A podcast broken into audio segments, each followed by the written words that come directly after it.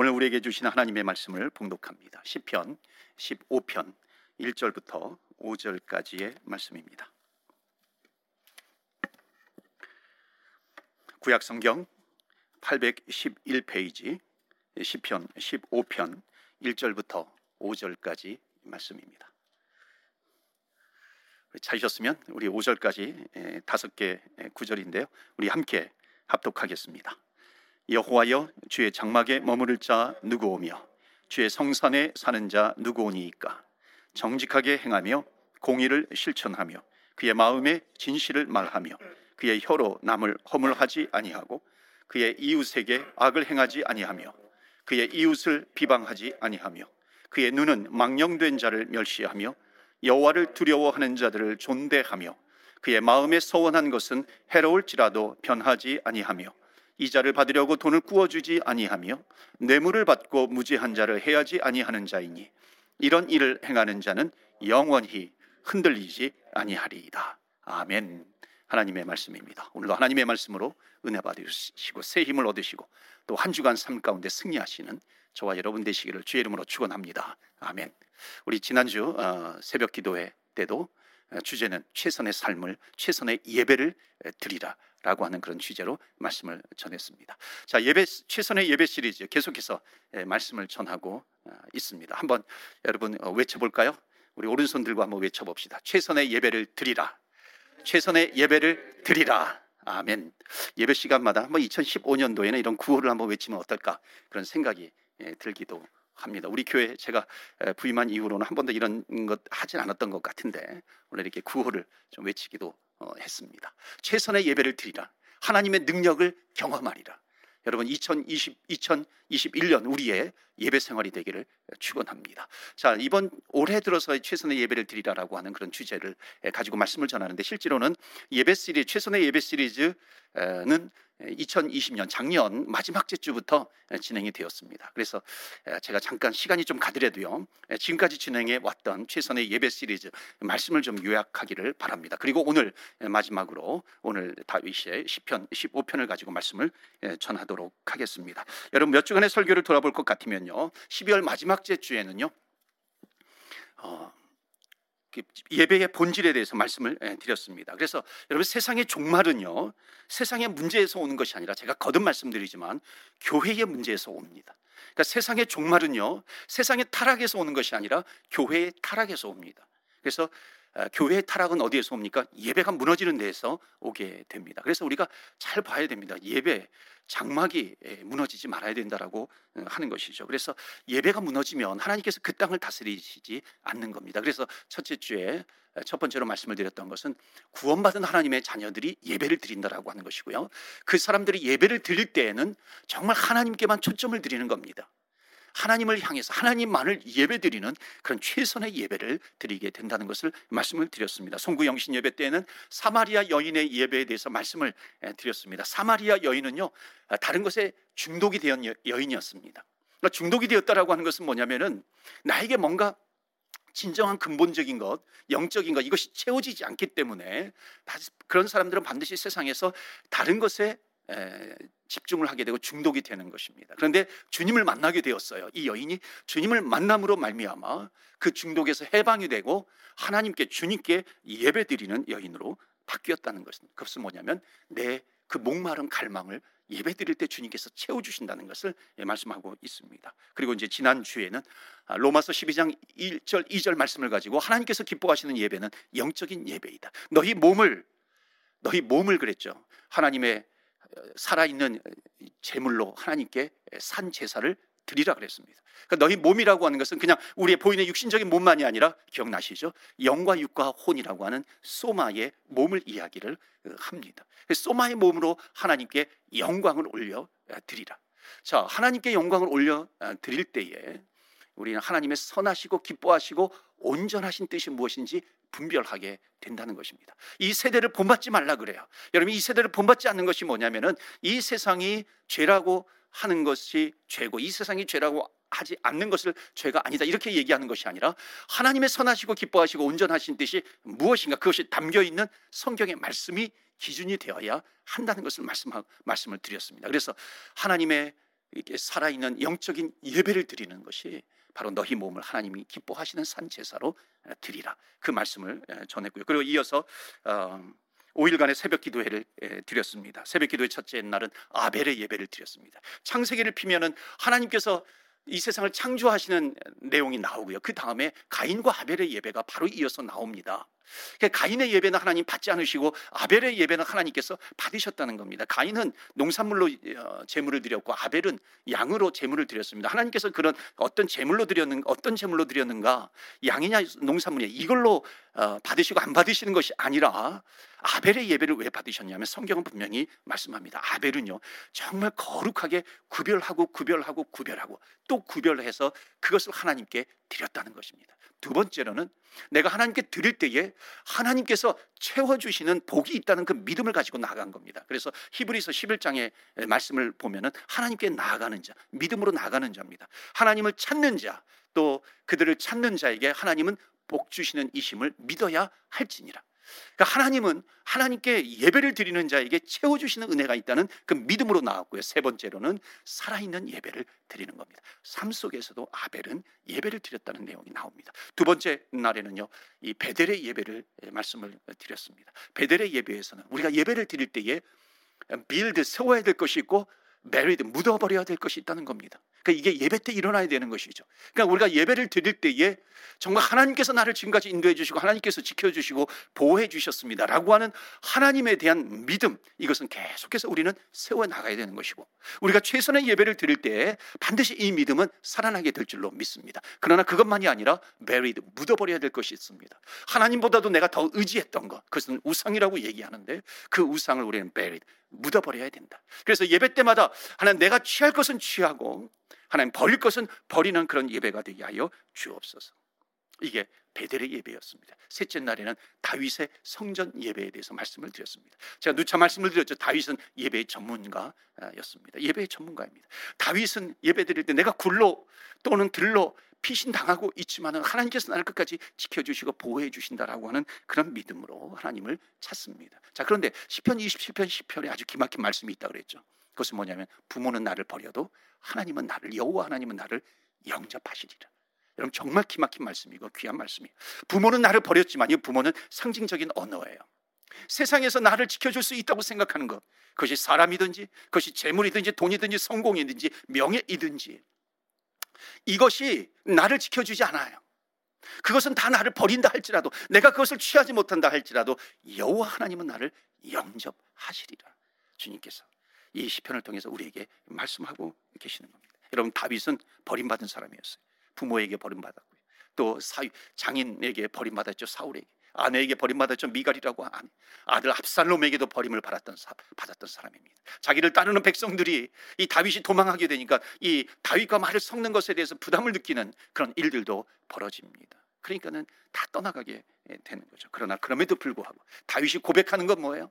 세상은 나를 노우하지만은 하나님께 나아갈 때 하나님은 절대로 나를 노우하지 않으신다는 것을 믿었던 다윗이었습니다. 여러분 세상이 아무리 나를 버린다 할지라도 아무리 내가 믿었던 사람이 나를 버린다 할지라도 믿으십시오. 여호와 하나님은 절대로 나를 버리지 않으십니다. 그렇기 때문에 우리는 여호와 하나님 앞에 최선의 예배를 드릴 수 있어야 할 줄로 믿습니다. 넷째 날에는 이사야 성전 예배를 드렸어요. 이사야는 성전에서 이사야 6장에 성전에서 예배 드릴 때 하나님의 영광이 가득 차게 되는 것을 체험합니다. 그 하나님의 영광이 가득 차니까요. 하나님이 나를 이렇게 다스리는 거죠. 지배하잖아요. 그래서 세상에 나가서 그 하나님의 영광을 가지고 살아가는 주의 백성이 되었다는 겁니다. 그리고 다섯째 날 오순절 아, 예배를 말씀을 드렸습니다. 이 예배 오순절 예배의 핵심은 뭐냐면은 예배와 교회는 떨어질래야 떨어질 수가 없습니다. 교회를 세워주시고 성전을 성령을 부어주신 예수님 하나님 그러니까 이 교회와 예배는 떨어질래야 떨어질 수 없어요. 그래서 제가 바늘과 실에 대해서 말씀을 드렸습니다. 마치 바늘과 실인 하나만 있으면은 그 찢어진 것을 꼬맬 수가 없습니다. 그런 것처럼 예배와 교회는 하나가 되어야지. 이 교회와 예배가 하나가 될 때요. 정말 우리의 찢어진 분열된 것을 하나님은 회복시켜 줄 수 있다는 것을 믿으시길 바라고요. 우리의 찢어진 상처들이 있습니다. 그것이 우리가 주의 성전에서 예배를 드릴 때에 하나님께서 그 상처를 온전하게 회복시켜 주신다라고 하는 것. 여러분 믿으시기를 주의 이름으로 축원합니다. 그래서 어, 새벽기도 마지막 날은 성전의 예배에 대해서 말씀을 드렸습니다. 여러분 그래서 우리가 정말 여러 가지 주의 사역들이 있어요. 우리 교사는 교사를 세워지고요. 또는 속해 인도자 속장으로 또는 선교회 회장으로 또는 부장으로 지역장으로 또는 여러 가지로 하나님 섬기는 사역을 우리에게 허락해 주셨습니다. 어느 것인지 다 귀하지만요. 그 출발은 어디에서요? 전도와 선교도 중요해요. 출발은 어디에서부터예요? 예배에서 출발한다라고 하는 것 잊지 마시고요. 2021년도 지금 코비드 상황으로 인해서 지금 예배가 많이 소홀히 되어지고 있는 이 땅의 예배의 모습을 우리는 너무나도 눈으로 목격하고 있습니다. 그러나 주님께서 이 최선의 예배를 드리라라고 하는 이 주제를 우리 교회에 주셨다라고 하는 것은 이건 주님의 약속입니다. 우리가 예배 최선의 예배를 사모하고 최선의 예배를 갈망하고 주님 앞에 나올 때에 하나님께서 반드시 예배를 회복시켜 주신다는 것. 그 최선의 예배를 드릴 때에 하나님의 임재를 체험하고 하나님의 능력을 체험하게 된다라고 하는 것을 믿으시고 여러분 최선의 예배의 자리로 나오시는 저와 여러분 되시기를 주의 이름으로 축원합니다. 자, 그리고 이제 오늘 이어서 마지막으로 최선의 예배 시리즈 이제 삶의 삶으로 주님께 예배를 드려라. 삶의 예배에 대해서 결론적으로 말씀을 드립니다. 여러분 예배라고 하는 것은요. 지금 쭉 살펴보았지만 우리의 삶을 변화시킬 수 있는 가장 중요한 시간이고 가장 중요한 장소가 예배 시간이고 예배 장소입니다. 그러니까 우리는 예배를 통해서 은혜 받았다 이렇게 이야기를 합니다. 요즘 예배가 은혜스러워. 말씀으로 내가 은혜 받았어. 자, 이런 고백을 하죠. 자, 그러면 그 고백과 그 은혜의 고백이 어디에서 증명이 돼야 되겠습니까? 그 은혜 받았다라고 하는 것은요 반드시 우리의 삶 속에서 나타나야 되는 것입니다. 증명이 되어야 하는 것입니다. 자, 우리가 구원받았어요. 구원받은 우리들이 주님께 집중해서 예배를 드립니다. 그러면 예배 전과 예배 후의 삶이 분명히 달라져야 한다라고 하는 것이에요. 그러니까 우리가 은혜를 받았어요. 그 은혜는 삶 속에서 나타나는 것이죠. 그냥 변화된 모습을 봐요 세상에 나아가면 그럼 변화된 모습을 보면 아 저 사람이 은혜 받았구나 이것을 깨닫게 되는 겁니다. 만약 이것이 없으면요 우리는 반쪽 은혜만을 누리면서 살아갈 가능성이 많은 것이죠. 아니면은요, 그것이 반복이 되다 보면 그 예배는 어찌 보면 우리가 정말 진정으로 드리는 예배가 아니라 나의 즐거움을 위해서 드리는 것 아닌가 돌아보아야 한다는 겁니다. 여러분 정말로 우리가 예배를 드려요. 뜨겁게 찬양하고 예배를 드려요. 그런데 삶이 변화되지 되지 않는 예배는요, 마치 뭐와 같은지 아세요? 우리가 한편의 재미있는 영화를 보는 것과 같아요. 여러분 영화를 보면은요 재미있어요. 막 박수 치기도 하고요. 환호하기도 하고 깔깔대고 웃기도 합니다. 또는 눈물을 흘리기도 합니다. 그런데 여러분 그 영화가 우리의 삶을 변화시키는가요? 그렇지 않죠. 우리는 환호하고 눈물을 흘리고 그런다 할지라도요. 그 영화가 우리의 인생을 변화시키지는 않는다는 겁니다. 때로는 우리가 막 박장대소 하잖아요. 막 이렇게 박수 치면서 그렇게 하잖아요. 제가 어렸을 때 우리 동네 그 극장이 있었어요. 그러니까 삼류 극장입니다. 지금은 다 없어졌더라고요. 삼류 극장인데 거기에 그 영화 보러 가면은 처음부터 끝까지 영화 보는데 비가 내리는 거예요. 계속해서. 그리고 중간에 또 끊어져요. 중간에 끊어지면 막 또 막 휘파람 불고 막 다시 이으라고 막 소리치기도 하잖아요. 근데 거기에 주인이 나와가지고 뭐라 그러는 줄 아세요? 아, 영화는 좀 이렇게 끊어지는 맛이 있어야 된다. 그렇게 얘기를 해요. 그 영화는 끊어지는 맛이 있어야 된다. 우리가 박수 치기도 하고 막 아, 그렇게 하기도 합니다. 여러분 또는 영화를 볼 때요. 눈물을 흘리기도 해요. 그런데 그 영화가 우리의 삶을 변화시키지는 않는다는 겁니다. 또 하나 여러분 우리가 인생을 바꾸려고 영화관에 찾아갑니까? 그러지 않죠. 지금은 영화도 뭐 모니터에 모니터를 통해서 컴퓨터 모니터 또는 TV 모니터를 통해서 컴퓨터와 연결시켜서 영화를 보기도 합니다. 마치 지금 우리 예배도 또 그렇게 되고 있어요. 우리 예배가 모니터를 보면서 우리가 지금 예배를 드리고 있잖아요. 마치 영화를 보는 것처럼 우리가 예배를 드리고 있는 것은 아닌가 돌아보아야 합니다. 우리가 예배를 드리면서 박수를 치기도 하고 찬양에 환호하기도 합니다. 눈물을 흘리기도 해요. 웃기도 해요. 은혜가 있는 것 같아요. 감동이 있는 것 같은데 적지 않은 경우가요. 정말로 예배가 끝남과 동시에 은혜를 내려놔요. 또 감동을 내려놔요. 마지막에 이제 예배를 마칠 때 결단의 기도도 해요. 결단의 찬양도 해요. 결단의 고백도 해요. 근데 그것도 내리, 내려, 내려놓고 간다는 거예요. 그러니까 삶이 변화되지 않는 거죠. 마치 뭐와 같으냐면 예배 끝나고 가면은요. 하나님 지금 이제 한 시간 동안 예배를 잘 드렸는데 나와 함께 같이 해주셔서 감사해요. 근데 이제 저 따라오시면 안 돼요. 일주일 동안 저 따라오시면요. 제 삶을 보면 주님께서도 나를 보면 곤란해 하시고 나도 주님 보면 곤란해요. 그러니까 주님 따라오지 마시고 그냥 여기 계세요. 그리고 나는 일주일 동안 나는 내 마음대로 살겠습니다. 감동과 은혜와 여러분 감격적인 것, 결단, 감사 이런 것은 내려놓고 간다는 겁니다. 아니죠. 우리가 정말 주님 앞에 최선의 예배를 드렸으면요. 우리는 은혜가 있어요. 감동이 있어요. 결단이 있어요. 감사가 있어요. 그것이 어디에서 나타나요? 반드시 우리의 삶 속에서 나타난다는 것입니다. 주님과 동행하면서 우리의 삶 속에서, 우리의 언어 속에서, 우리의 손과 발 속에서, 우리의 표정 속에서, 우리가 하는 행동 속에서, 우리의 발걸음 속에서 그 모든 은혜가 삶으로 나타나야 하는 것입니다. 자, 오늘 말씀 보시면요. 오늘 다윗의 시편 그 15편입니다. 다윗은 유난히 예배를 사모했던 사람입니다. 성전의 예배를 사모했던 사람이 바로 다윗이었어요. 도망을 다니면서도 성전을 사모하고 내가 그 장막에 가서 성전을 드리는 것. 그것이 내 소원이다. 그렇게 구구절절히 고백하는 다윗이었습니다. 그리고 나중에 다윗이 왕이 되었을 때 어떻게 해요? 왕이 되었을 때요. 나의 뭐 국고를 털어서 주님 앞에 정말 아름다운 성전을 지어드리겠습니다. 그랬는데 하나님께서 노후가 거절하시죠. 성전을 짓는 축복은 그 아들 솔로몬에게 갑니다. 그래서 솔로몬 때에 성전을 짓습니다. 자 그렇다고 해가지고 장 이 다윗이 성전 짓는 것을 포기하지 않았습니다. 다윗은요 나름대로 장막을 지었어요. 장막 성전이에요. 그곳에 언약궤를 드립니다.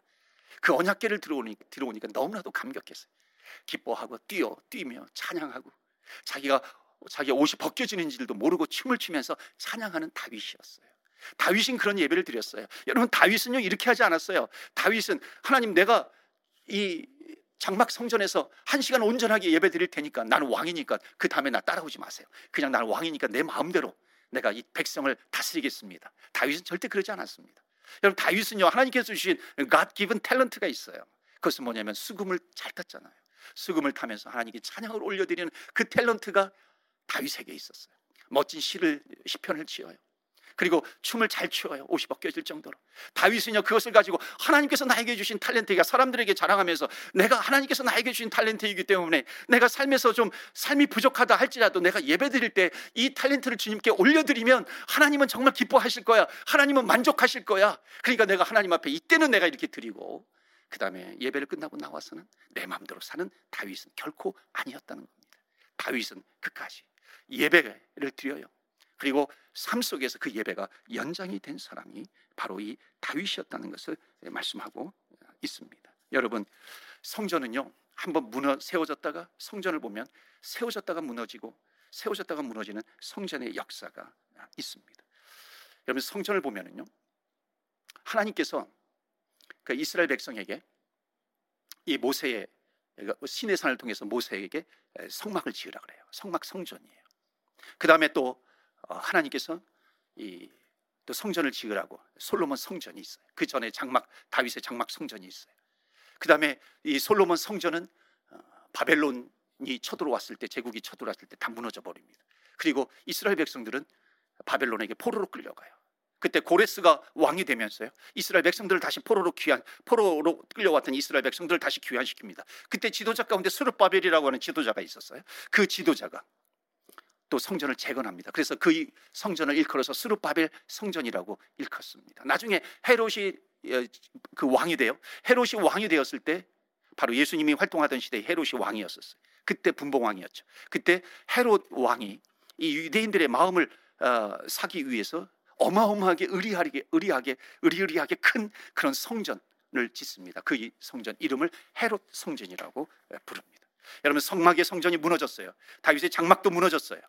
솔로몬 성전도 무너졌고 스르바벨 성전도 무너졌고 또 헤롯 성전도 무너졌어요. 자 그렇다면 하나님께서 그 무너진 모든 성전을 다시 일으켜 세우실 때 하나님은 어떤 성전을 다시 짓고 싶으셨을까요? 저는 확신하건데 하나님께서는 이 다윗의 장막 성전을 짓고 싶어 하셨을 까요? 왜냐하면 그 다윗의 성전은요, 장막 성전은 너무나도 허름해요. 텐트예요, 천막이에요. 비가 오면 비가 새는 그런 장막이에요. 바람이 불면 바람이 다 들어와요. 또는 눈은 오지 않았겠지만 지금으로 말하면 눈이 오면 눈이 다 들어왔을 겁니다. 그럼에도 불구하고 최선의 예배를 드리죠. 찬양하며 춤을 추면서 예배를 드리는 겁니다. 만약에 하나님께서 다시 성전을 세우신다면 과연 무너졌던 성전들 가운데 어떤 성전을 지을 것인가? 그거는요. 뭐니 뭐니 해도 다윗의 장막 성전입니다. 다윗은 하나님 마음에 합한 사람이에요. 그러니까 다윗이 왜 하나님 마음에 합한 사람이었을까? 정말 너의 그 모습을 보니까 너는 내 마음에 합한 사람이다. 아니나 다를까요? 신약 성경에 와 보니까 사도행전 15장 말씀해 보면 이 다윗의 장막 성전을 다시 짓고 싶어 하시는 하나님의 마음이 그대로 담겨져 있습니다. 한번 보실까요? 사도행전 15장 16절, 17절입니다. 이거는 선지자들이 다 일치한 결론입니다. 이후에 내가 들어와서 돌아와서 다윗의 무너진 장막을 다시 지으며 또 그 허물어진 것을 다시 지어 일으키리니 17절에 이는 그 남은 사람들과 내 이름으로 일커들음을 받는 모든 이방인들로 주를 찾게 하려 함이라 하셨습니다. 다윗이 주님을 찾는 그 예배. 하나님은 그것을 다시 짓고 싶어 하신다는 겁니다. 그 다윗이 정말 온전하게 전심으로 최선을 다해서 예배드리는 그 예배가 내가 그립다는 거예요. 하나님은 인격적인 하나님이시잖아요. 우리가 그렇게 최선을 예배 다해서 예배를 드릴 때 하나님은 하나님 됨을 느끼셨을 거예요. 그러니까 다윗은 하나님 마음에 합한 사람이에요. 하나님 마음에 합해요. 왜? 그 최선을 다해서 드리는 그 다윗의 예배. 그 예배를 보면서 정말 정말 내가 너에게 하나님이구나. 하나님이 하나님 되심을 인정하는 그 예배. 다윗이 바로 그 예배를 드린 거예요. 어디에서? 장막 성전에서 드렸다는 것입니다. 자, 그런데요. 다윗조차도요. 그렇게 장막 앞에 안에서 하나님 앞에 뒹굴고 뛰면서 예배를 드렸던 그 한 시간이 정말 중요한데 그것만이 아니라 다윗이 또 강조하는 것은 뭐냐면은 자기가 예배를 드리기 위해서 얼마나 삶 속에서 치열한 삶을 살았는지 다윗은 그것을 고백하고 있는 내용이 바로 오늘 본문의 다윗의 10, 이 10편 15편 말씀입니다. 한번 보실까요? 다시 한번 보시면요. 1절에 보시면 다윗이 이렇게 질문합니다. 여호와여 주의 장막에 머무를 자 누구 오며 주의 성산에 사는 자 누구 오니까 무슨 뜻이에요? 하나님 어떤 사람이 예배할 수 있습니까? 이거예요. 이렇게 묻고 있는 겁니다. 이거는요, 이제 말씀을 다지게 정리해 보면 이거와 똑같아요. 하나님 어떤 사람이 예배를 드릴 수 있습니까? 이 질문은요. 이제 우리가 예배를 드리고 나면 나가서 우리가 어떤 삶을 살아야 됩니까? 이것과 연결되는 거 맞는 겁니다. 그러니까 주의 장막에 들어가는 사람은 이러한 사람이 되어야 되는 것이고 주의 장막에서 예배 드리고 나오면 이러한 사람이 되어야 된다는 것을 말씀하는 겁니다. 그렇게 이해하시면 돼요. 자, 2절 말씀 보실까요? 그러면 이제 하나님께서 답을 주시는 겁니다. 2절. 정직하게 행하며 공의를 실천하며 그의 마음의 진실을 말하며 정직한 사람이 올 수 있다는 거예요. 공의를 실천한 사람이 올 수 있다. 즉, 또 예배를 드리면 정직해질 수 있다. 예배를 드리면 공의를 실천할 수 있다는 겁니다. 거짓말하는 사람은 나에게 올 수 없다는 거예요. 13, 그 다음에 3절 말씀 보실까요? 그의 혀로 남을 허물하지 아니하고 그의 이웃에게 악을 행하지 아니하며 그의 이웃을 비방하지 아니하며 남을 헛들지 아니하는 사람이에요. 친구에게 악한 일을 행하지 않는 사람입니다. 4절 그의 눈은 망령된 자를 멸시하고 망령된 자 멀리하라는 거죠. 죄를 짓는 자와 친구가 되지 말라는 겁니다. 여호와를 두려워하는 자들을 존대하며 존경해주고 그의 마음에 소원한 것은 해로울지라도 변하지 아니하며 그러니까 하나님을 잘 섬기는 사람을 높이 존경해 줄 줄 아는 사람이 와서 예배를 드려요. 또 예배를 드리고 은혜 받은 사람이 그런 사람이 되어야 한다는 것을 말씀하고 있습니다. 그 다음에 5절 말씀 보실까요? 이자를 받으려고 돈을 구워 주지 아니하며 뇌물을 받고 무죄한 자를 해야지 아니하는 자. 그러니까 어찌 보면요. 이렇게 하나님께 예배를 드리고요. 하나님께서 말씀하신 것을 실천하기 위해서 순종하기, 순종하기 위해서요. 어찌 보면 내 안에 손해가 올 수 있어요. 그런데 몸부림치면서 그렇게 살아가는 사람, 주님 앞에 예배를 드리는 자이다. 또한 예배를 드리고 은혜를 받았으면 그렇게 살아갈 수 있는 힘을 내가 너에게 줄 것이다. 그래서 15장에 5절에 15장 15편 5절 마지막에 보면 뭐라고 나와 아, 있어요. 저 여러분 이렇게 사는 것은 너무나도 어려워요. 쉽지 않은 거예요. 쉽지 않은 삶임에도 불구하고 주님께서 요구하셨는데 그 마지막에 뭐라고 얘기하냐면요. 이런 일을 행하는 자는 영원히 흔들리지 아니하리라. 여러분 하나님은 영원히 흔들리지 않게 해주시겠다. 요동치 않게 해주시겠다. 그러니까 요동치 않는 그 삶을 너가 예배 후에 예배 전에 살아갈 수 있도록 내가 해주겠다. 주님께서 그렇게 약속해 주시는 겁니다. 이것은요 정말 진정한 축복의 약속인 줄로 믿습니다. 그러니까 우리는 다윗의 시편 15편을 통해서 다윗이 그 한 시간의 예배를 위해서 천막안에서 그 최선의 예배를 드리는 예배자가 되기 위해서 주중에 얼마나 치열한 삶을 살았는가 그것을 보여주고 있는 겁니다. 그래서 다윗은요 내가 주님 앞에 예배를 드리고 또 예배 이후에는 내가 내 마음대로 살겠습니다. 내가 찬양 한 번 하고요. 또 세상에 나아가서 나는 내 마음대로 살겠습니다. 다윗은 이러지 않았다는 겁니다. 찬양을 위해서, 예배를 위해서. 하나님께서 나에게 주신 탤런트를 가지고 최선을 다해서 예배를 드려요. 기뻐 받으시는 예배이죠. 그것으로 끝나는 것이 아니라 그 받은 은혜와 감사와 결단을 세상에 나아가서 그대로 실천하는 거예요. 그러면서 자기를 점검해요. 그리고 또 자기를 점검합니다. 자기를 점검하면서 주님 앞에 나와 주님 앞에 예배를 드리는 다윗이었습니다. 그런데 오늘날 아무런 준비 없이 왔다가 예배만 드리는 거는요. 마치 영화 한 편을 보는 것과 같은 거예요. 영화 한 편을 보고서 끝나면은요. 내가 언제 영화 봤나 봤다는 듯이 그 것이 나에게 전혀 영향을 끼치지 못하는 겁니다. 내 삶을 변화시키지 못하는 것이에요. 그런 것처럼 우리가 주님 앞에 예배를 드리는데 예배를 드리고 났으면은 주님을 닮아가는 그런 삶을 살아야 되는데 그렇지 못한다는 겁니다. 한 번의 예배가 내 인생을 바꾸는 역사도 분명히 있어요. 그렇죠. 정말 하나님께서 예수님께서 사울 바울을 만나 주셨듯이 한 번의 예배로 인해서 그 삶이 변화가 되고 터닝 포인트가 되고 회심을 일으키는 그런 일들을 우리는 보기도 합니다. 하루가 천년 같으시고 천년이 하루 같으신 하나님에게는 그런 변화의 능력이 있어요. 하나님은 정말 전능하신 하나님이십니다. 우리가 그것을 부정하는 것은 아니에요. 그런데 여러분, 우리 인간을 돌아볼 때 우리 인간은 연약합니다. 하나님의 능력을 의심하는 것이 아니라 우리 인간을 돌아보면 우리 인간은 연약해요. 그러니까 우리가 한 번에 내 인생을 바꾸려고 하는 것이 아닙니다. 그러니까 우리는 연약해요. 그래서 우리는 어떤 자세를 가져야 되냐면 한 번의 예배로 인생을 바꾸는 것이 아니라 특히 우리 주님의 제자교회 성도님들은 그런 자세를 가지면 좋겠습니다. 내가 주일에 예배를 드려요. 주일날 예배 최선을 다해서 예배를 드립니다. 그리고 그 예배를 통해서 받은 은혜를 가지고 일주일 동안만 살아가는 거예요. 하나님, 내가 일주일 동안은 요, 이 예배를 통해서 말씀을 들었는데 이 말씀을 붙들고 말씀에 순종하면서 살아가겠습니다. 이 삶이 예배가 되는 겁니다. 영원이 아니에요. 그냥 일주일. 그리고 일주일 그렇게 살고 주일날 와서 또 예배를 드리는 겁니다. 그 예배를 드리면서 하나님의 은혜를 사모하고 그 은혜를 받았으면 그것이 또 일주일만 하나님 내가 이것을 가지고 살아가겠습니다. 그러면 주일 예배, 주일 예배, 우리 예배가 모여서 그 예배가 우리의 인생이 될 줄로 믿습니다. 그래서 우리가 주님 앞에 예배를 드리는 거죠. 그래서 여러분 한 번에 바뀌지는 않습니다. 그러나 주일날 무슨 말씀이 떨어지든지 그 말씀을 가지고 일주일을 살아보자는 겁니다. 실천하자는 거예요. 순종하자는 겁니다. 정말 온전하게 최선의 예배를 드렸으면은요. 2021년도는요. 차차 변화될 줄로 믿습니다. 여러분 그러면요. 세상이 볼 때 우리의 삶을 볼 때 우리의 삶을 뭐가 돼요? 전도지가 되는 겁니다. 우리의 삶이 전도지예요. 근데 많은 경우가 반대의 경우가 얼마나 많은지 모릅니다. 하루 그냥 한 시간 주님 앞에 예배를 잘 드리고요. 일주일은 그냥 내 마음대로 사는 겁니다. 한 시간 예배를 잘 드렸으면 일주일도 정말 하나님 앞에 합당한 삶을 살아야 되는데 그렇지 못하고 한 시간만 잘 드리고 일주일은 그냥 내 마음대로 사는 거죠. 여러분 우리가 예배를 드릴 때 지금은 이제 가정에서 예배를 드리지만 함께 모여 성전에서 예배를 드릴 때 부부가 차를 타고 오잖아요. 그러니까 부부가 차를 타고 올 때 다툴 때가 있어요. 싸울 때가 있어요. 우리 부부 얘기하는 게 아닙니다. 싸울 때가 있는데요. 당신 그, 그런 말을 할 수 있어? 어떻게 그럴 수가 있어? 그러면서 막 이렇게 싸우기도 하다가 교회 도착하면 어떻게 돼요? 우리 일단 예배드리고 나중에 보자. 그리고 이제 차에서 내리면은 얼굴이 그때부터 바뀌잖아요. 정말 가장 행복한 사람으로 사랑합니다. 축복합니다. 예배 시간에 박수 치고요. 일어서서 찬양하기도 하고요. 말씀을 들어요. 말씀을 듣고 아멘하고 은혜 받기도 합니다. 만약에 은혜를 받았으면 어떻게 예배 끝나고 결단에 찬양하면서 차에 타면은 하, 느끼는 게 있잖아요.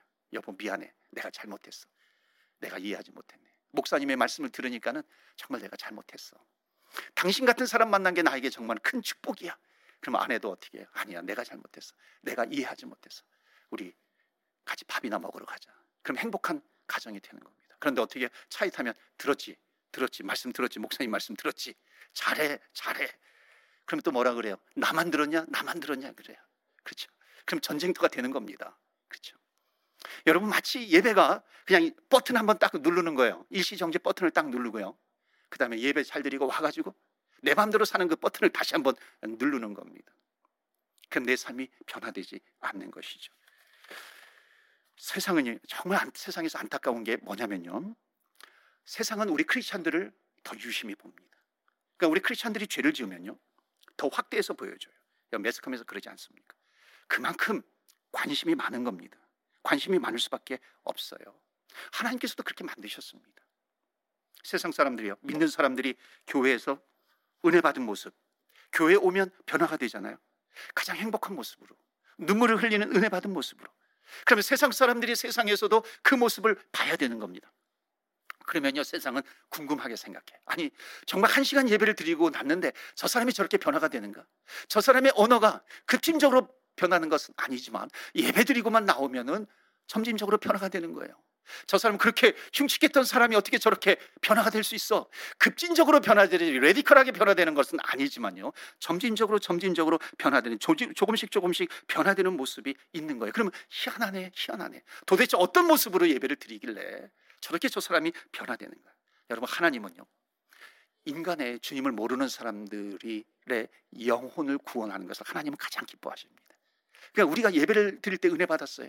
삶 속에서 그 예배가 삶의 예배로 연장이 돼요. 그러면요, 우리의 삶은 전도지가 된다는 거예요. 삶의 전도지가 되는 겁니다.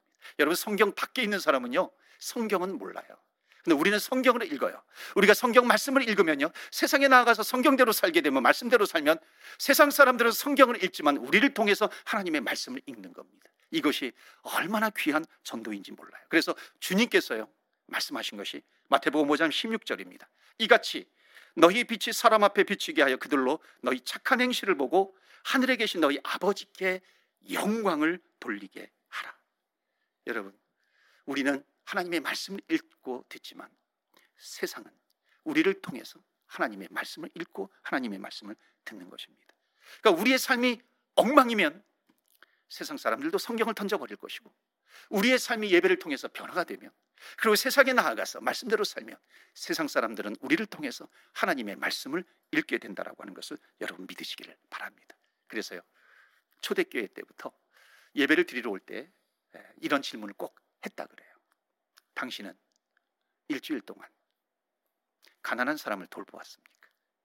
당신은 일주일 동안 살면서 병든 자를 찾아갔습니까?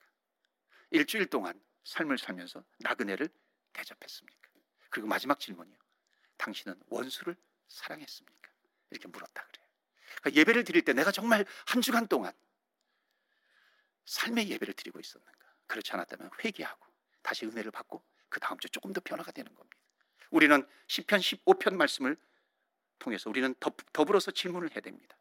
당신의 혀로 말하지 말아야 될 것을 말한 적이 있습니까? 당신의 입술로 이웃의 형제의 상처를 준 적이 있습니까? 당신은 사람을 원통하게 하지 않았습니까? 하나님께 서운한 것을 지켰습니까? 우리는 이런 질문을 드리면서 예배를 준비해야 할 것입니다. 2021년도 저와 여러분의 삶이 전도지가 되기를 주의 이름으로 축원합니다. 삶이 전도지가 되는 거예요. 쉽지는 않아요. 그러나 주님께서 약속해 주신 것은 너희들은 그렇게 살려고 한다면 요동치지 아니하는 믿음을 내가 너에게 주리라. 요동치지 아니하는 복을 내가 너에게 주리라. 주님께서 말씀하십니다. 이제 최선의 예배 시리즈 오늘 일단락을 짓습니다. 결론이에요. 그러나 2021년도 우리는 계속해서 하나님 내 삶이 전도지가 되게 하여 주시옵소서. 내가 들은 말씀, 내가 읽은 말씀이 세상에 나아갈 때 세상 사람들이 나를 보면서 내가 던지는 이 한마디 한마디가 성경의 말씀이 되게 하여 주시고 하나님의 말씀이 되게 하여 주시옵소서. 다시 한번 결단하면서 나오시는 저와 여러분 되시기를 주의 이름으로 축원합니다. 아멘. 이 시간에 우리 함께 기도합니다. 하나님 최선의 예배를 드리게 하여 주옵소서. 최선의 예배를 드릴 때 성령의 임재를 체험하고 하나님의 능력을 경험하게 하여 주시옵소서. 그래서 세상에 나아가 우리가 받은 은혜가 삶으로 연장이 돼서 삶이 예배가 되게 하여 주시옵소서. 삶의 예배, 가 된다는 것은 삶이 전도지가 되는 겁니다. 하나님, 삶이 전도지가 되게 하여 주셔서 나의 하나님 그 삶의 예배를 보고 세상 사람들이 하나님의 말씀을 읽게 하여 주시옵시고 주님께 돌아오게 하여 주시고 구원받은 영혼이 되게 하여 주시옵소서. 그러기 위해서 하나님 정말 하나님께서 싫어하시는 것을 버리게 하여 주시고 내 죄악을 버리게 하시고 내 못된 습관들을 버리게 하여 주셔서 하나님 진정한 삶의 전도지가 되게 하여 주시옵소서. 우리 이 시간에 함께 합심해서 기도하겠습니다. 주여 한번 부르며 기도하며 나아갑니다. 주여